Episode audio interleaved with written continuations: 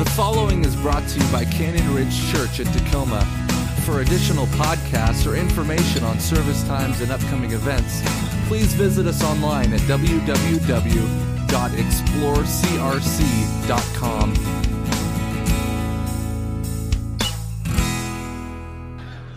Well, we're in week number two of our new series, Small Verses with Big Impact. Matt kicked off this uh, series last week, did an awesome job.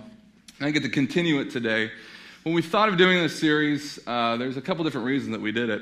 One was it gives us an opportunity as pastors and preachers to speak on verses that don't get preached on very often. So maybe it's a different topic that we haven't got to share on before. Or maybe it's just a verse that we've looked at, have been inspired in it in our journey of faith, and wanted to preach on it, how it influenced us, encouraged us. So it gives us an, an opportunity to do that.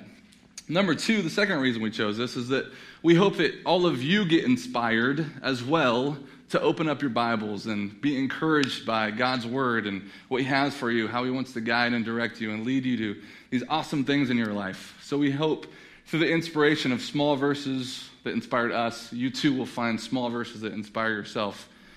So that's where we're going to go this morning.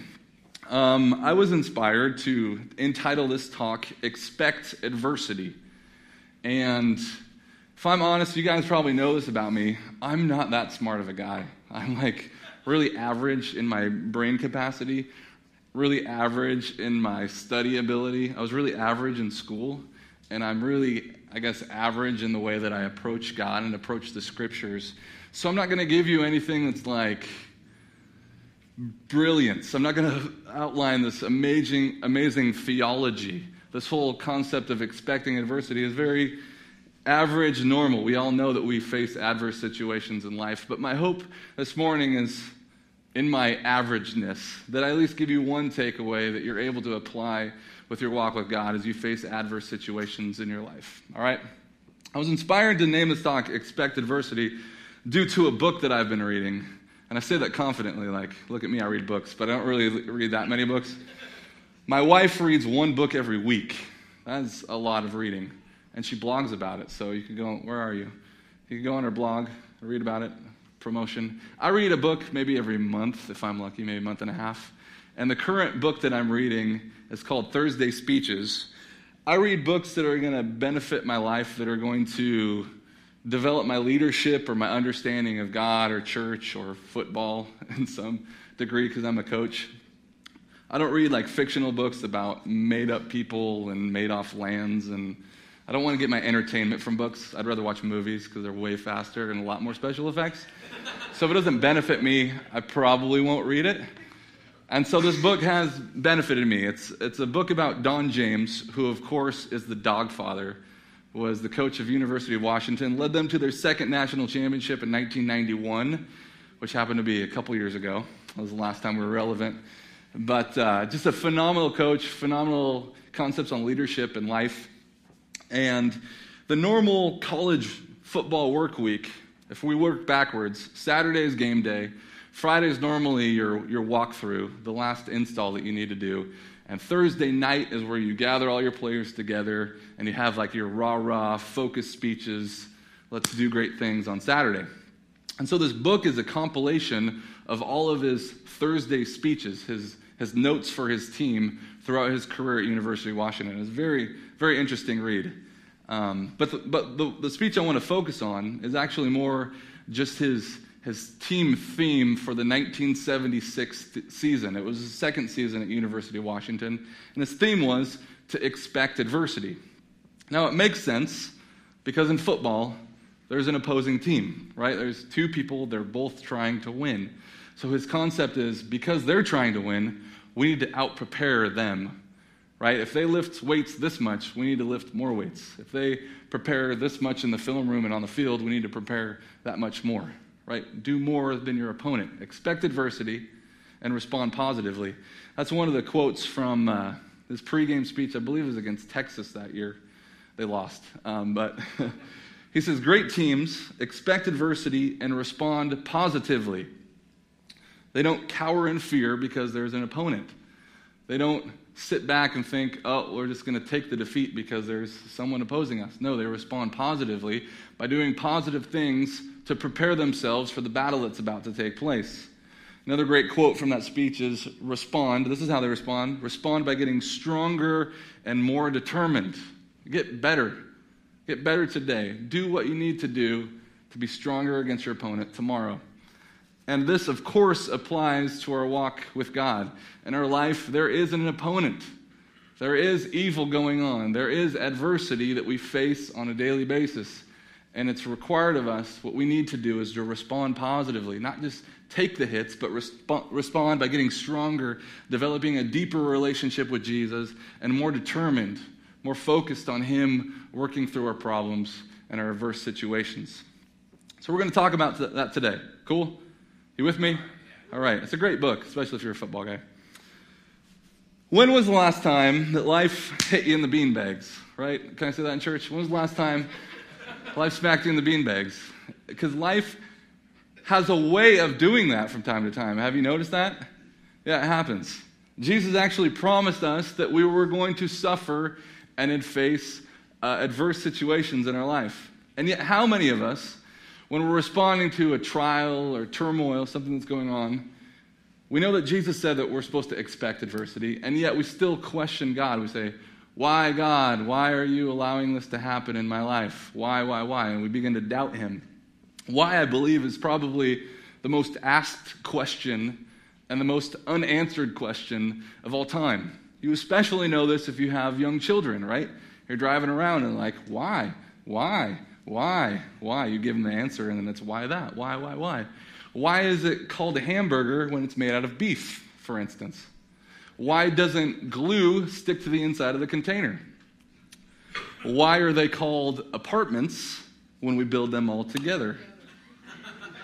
Why is it called a building once it's finished? Shouldn't it be called a built? These are life most unanswered questions here. Now, these are funny whys, obviously. Um, but the real turmoil, the real adverse situations, you know, they're not funny why questions. They're very difficult things that we carry with us for a long time. Why, why can life be so painful sometimes? Why does it feel like I'm carrying this dark cloud of depression on me no matter where I go, no matter what I do? I can't seem to shake it. Why have my children strayed from the faith or strayed from what I taught them while they were in my home, not that they're out in the world? Why can't we get ahead in our finances? We always seem to be behind and we can't cut a break. Why are my coworkers jerks? Why cancer in my family? Why leukemia? Why Down syndrome? Why fibromyalgia? Why didn't I get that job? I was qualified for it, but I didn't get it. Why am I, why am I still single when everyone around me is getting married? Difficult why questions that we struggle with in our life. And maybe one of the most difficult ones is why didn't we give Marshawn the ball on second down? right? Why? Why questions that we struggle with that bring, bring pain into our lives. Life can be troublesome, right? It could be tiring. It could be frustrating, disappointing, and painful. And yet, how many of us, either consciously or unconsciously, did expect that when we became Christians or as Christians, that our life should be easy? It should be easier for us because we're doing the right things and we're loving Jesus along the way. But the truth is that life doesn't work that way. We all wish for life to be trouble free, but salvation is not accompanied by a trouble exemption certificate. You know, and I know, I know many Christians, friends of mine, that they've found things happening in their life that they didn't wish to bring upon themselves. They just seem to happen struggling relationships, struggling marriages, sicknesses, sorrow, financial difficulties, unemployment, other anxious or heartbreaking circumstances. None of them sought to bring these things upon themselves. They just kind of happened. It's just one day everything was fine and then this chaos grew around them, or maybe it came out of nowhere. Can you relate? You feel this frustration or maybe regret, this, this pain. And I, I often see Christians, when they find themselves in those circumstances, they're almost like hazy in the eyes. They're confused on why God would allow this to happen to them. So it, it affects their faith. They let it affect their faith, the way that they worship God. If they continue to go to church, if they continue to worship or serve Him or give to Him. Maybe they, they bought into this belief that as a Christian, life should be easy. And so when troubles come, it really shatters their whole world perspective, their life view is just different now. They think, they ask the question, isn't God supposed to be good? I mean, I read about his goodness in the scripture, but why isn't he blessing me? Why isn't he good to me? I mean, I go to church most of the time and I give, but if he's not going to be there for me, why should I be there for him?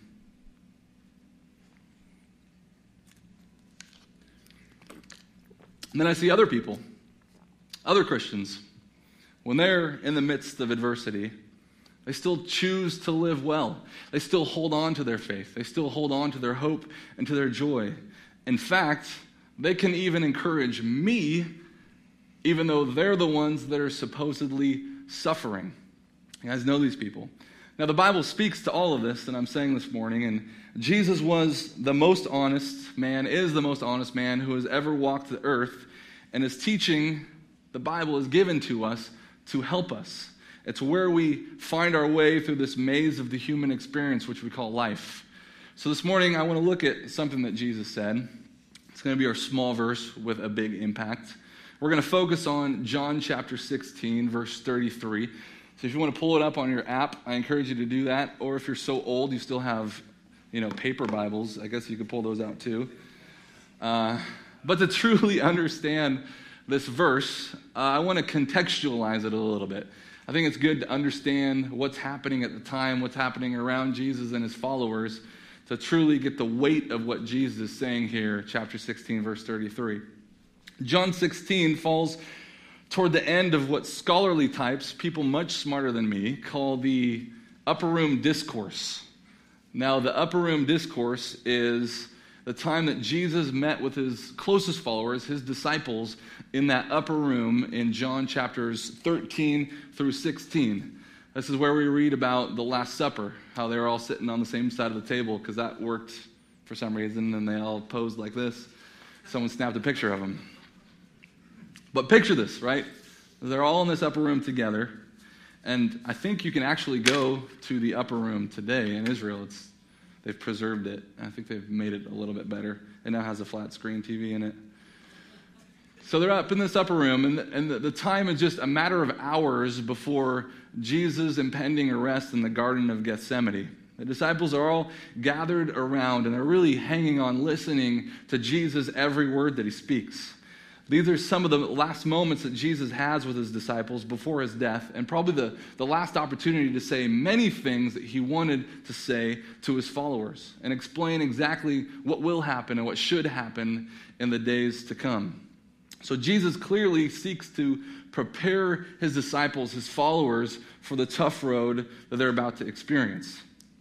Jesus begins chapter 16 by explaining why he took time to call them together in this upper room and to teach them. Verse 1 says, All of this I have told you so that you will not go astray. He wanted them to stay together, he wanted them to stay strong in their faith in the facing of adversity. He didn't want them to wander off, wander to other things, withdraw from God, but stay true to God.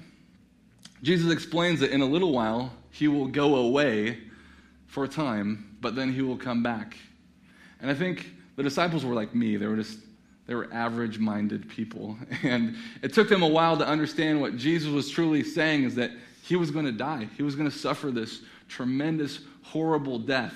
And when they realized it, it really hit them hard. Even though Jesus was the one that was about to die, he took the time to comfort his disciples. He was comforting them in the midst of his own adversity. This is what he says in 20 through 22. Then fix this firmly in your minds. You're going to be in deep mourning while the godless world throws a party.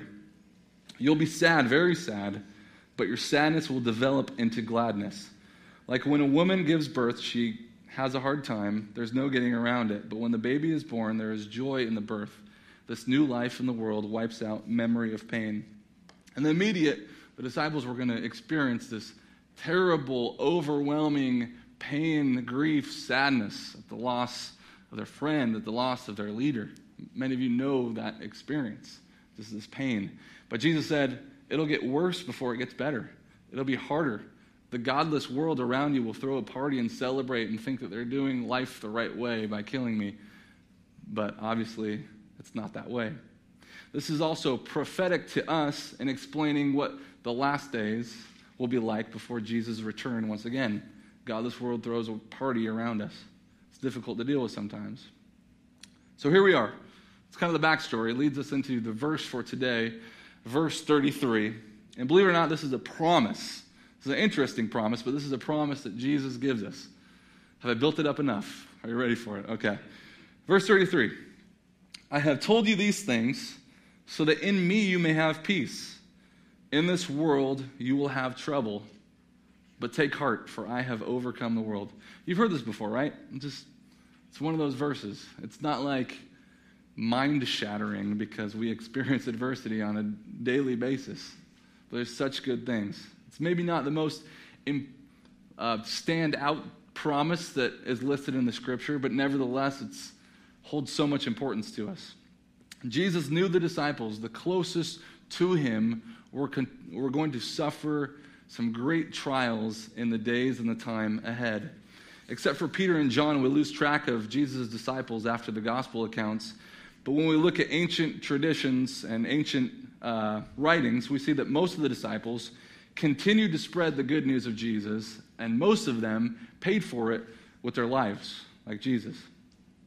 James, son of Zebedee, was killed by Herod and was the first martyred. John, who of course wrote this gospel that we're reading from, was exiled because of his faith and died of natural causes.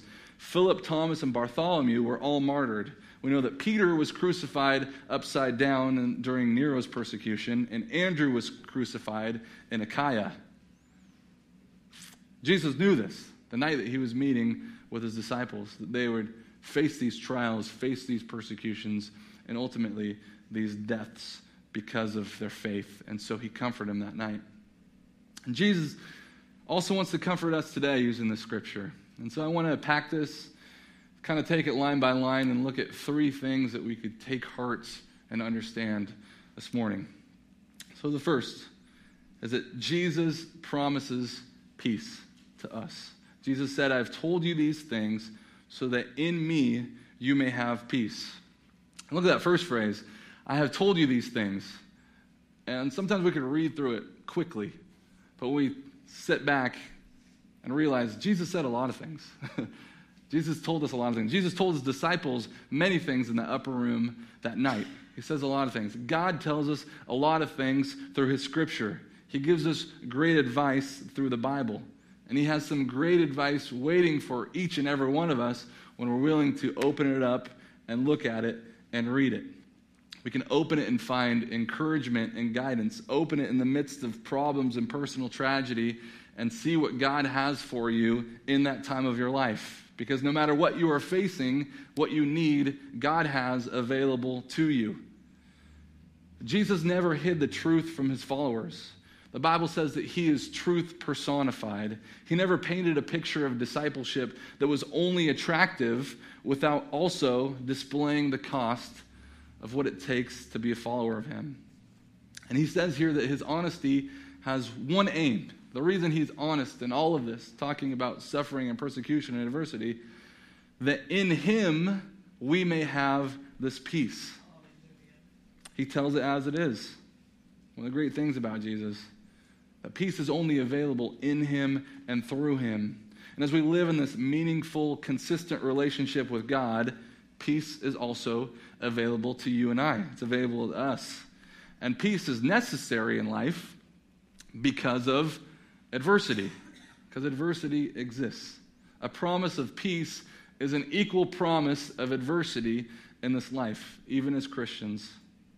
All this adds up to tell us that peace is not the absence of trouble, but the presence of Christ in our troubles.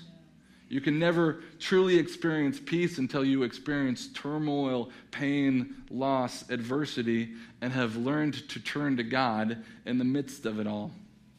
Jesus explained what it's really like to be one of his followers, to be one of his disciples. There's going to be trouble.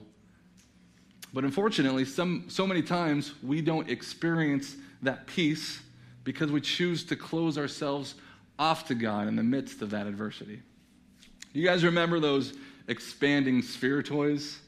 I never had them. My cool friends had them, but there, there's a picture of it. You guys remember these things? I was told that Michael Scott on The Office has one of these sitting on his desk. Thank you, Whitney. She told me that this morning. So, this is the gist of the toy, right? It's all collapsed. It's so tight and closed that you couldn't get air or anything through it and just sits in the box all cramped up. Then you grab opposite ends, right? It's all small, and you pull it, and it gets ginormous, and you're like, whoa! And then you close it. Then you open it, like, whoa! And then you throw it underneath your bed, and you never look at it anymore. Because it's kind of boring after you, like, your mind's blown a few times. Well, this, follow me, guys. This is kind of a Christian's heart sometimes in the face of adversity.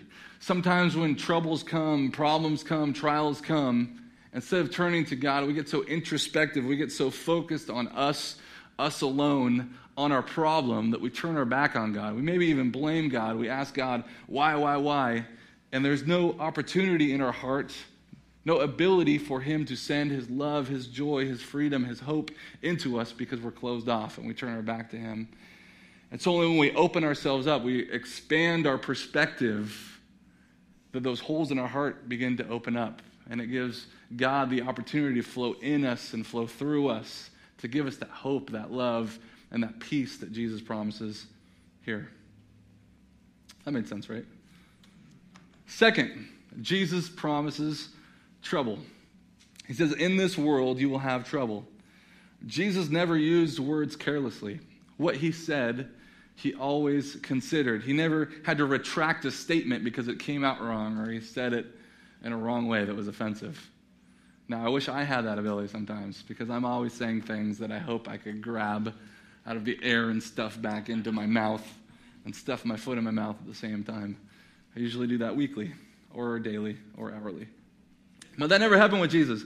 He never had to apologize for words that he had said that he did not mean to say. Jesus understood the power of what he said. John chapter 1, verse 1 is such a great verse for us because it says, Jesus is the Word of God. So every word that he spoke, he knew had to be truth because he knew for years and years people would build their life on it as truth. Jesus understood that. So when he said, You will have trouble, what do you think it means? It's pretty literal, right? That we're going to have trouble in this life. So when you hear that preacher on TV say that God wants you to have a trouble free life as long as you send me $200, right? You can know two things. The, the, the guy has a semi functioning brain and he has a closed Bible because that's not the case. Jesus said we would face adversity. None of us have any reason to doubt or question the words of Jesus because he is truth. He speaks truth. It's one and the same. What he said, he had a reason to say and wanted it to be remembered. Now that's great, right? We can think, great, Jesus is a speaker of truth, but it doesn't necessarily encourage us or comfort us when we isolate this verse here saying that we're going to have trouble. Yay, let's all rejoice in our trouble that we're going to have together. And I argue that Jesus didn't say this phrase here, didn't include this in the Bible to give us an excuse to just sit and be sad in the troubles that we face an excuse for dwelling in our troubles and adversity and not doing anything about it. But we'll see more about that later. Let's talk about trouble for a second. I think there's two different types of troubles that we can experience as disciples of Jesus, as Christ followers. The first type of trouble that we experience is trouble that's not unique. This is adversity that everyone faces in the world because we are broken people living with other broken people in a broken world where sin exists. Trouble will happen in that formula. We, as Christians, just because we love Jesus and we go to church, are not exempt from that fact. It is a working formula at all times. We may go through difficult troubles and similar troubles as our non Christian friends, family members, co workers. But the question shouldn't be, why are we experiencing that trouble? But rather, it should be, how are we experiencing that trouble? Now, Pastor John talked all about that. He did an awesome job a couple weeks ago closing off the Christos series, a talk called Crown of Christ and Others. So I'm not going to go deep into that. That's probably about all I'm going to say. But if you want to hear that talk, I encourage you to go on the podcast because it's a really, really, really, really good one. But how do we respond? How do we act and talk when we face a trial with our Christian friends, with our non Christian friends, with our kids? Do our actions and reactions glorify God in the midst of the trial, or does it do just the opposite? Great evangelist Charles Spurgeon said, I dare say that the greatest earthly blessing that God can give any of us is health, with the exception of sickness. This is phenomenal perspective. But it's in those midst of trials and adversity that we can draw closer to God. It actually grows our faith, and it gives us opportunities to speak life into our non Christian friends and family members. So, trouble that is not unique. The second trouble, of course, because you're all geniuses, you figured it out, is trouble that is unique. This is adversity we experience because we love Jesus, we want to follow Jesus, and we want other people to know who Jesus is in this world around us. Get this, these are actual troubles that we should expect to experience as followers of Christ because we're different from people in this world. The Bible calls us aliens in this world. We're unlike everyone else. We have different values that seem so countercultural to most people. And this unique uh, trouble that we experience can be prompted by the evil one, Satan. It can be prompted by humanity. It can be prompted by just the society and what society says that we should value. But we're encouraged actually to rejoice in this type of suffering because we're suffering for Jesus' name, for his mission in this world. Now, I'm not advocating that we force ourselves into adverse situations just so we can say we're celebrating for the name of Christ. So I'm not telling anyone in this room to be idiots, okay? Don't like run up to people in the street corner and try to argue them into a relationship with Jesus. And then when they don't accept your invitation, you tell them that they're going to go to hell. And then they punch you in the face. And then you think, yeah, suffering for the sake of Christ. It's not what I'm saying. That's not what I'm saying at all. Okay? But maybe, maybe you feel this intense pressure or you feel guilty because of a situation around you involving non Christian people because you won't conform to the norm of this world because it's against your Christian values. And maybe you're heckled or talked down to you in your circle of friends or your coworkers, or maybe even it's a significant other that's not a Christian. Let me encourage you that it's not necessarily because you're being a bad Christian or a horrible Christian. It could be quite the opposite, that you're actually doing the right thing, standing up for Christ, living a moral life, standing up for his values.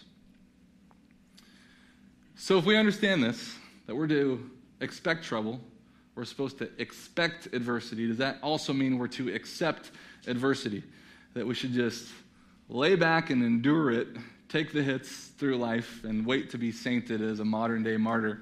I was like, that's all. That's all it is for me. No, of course not. Because the verse goes on.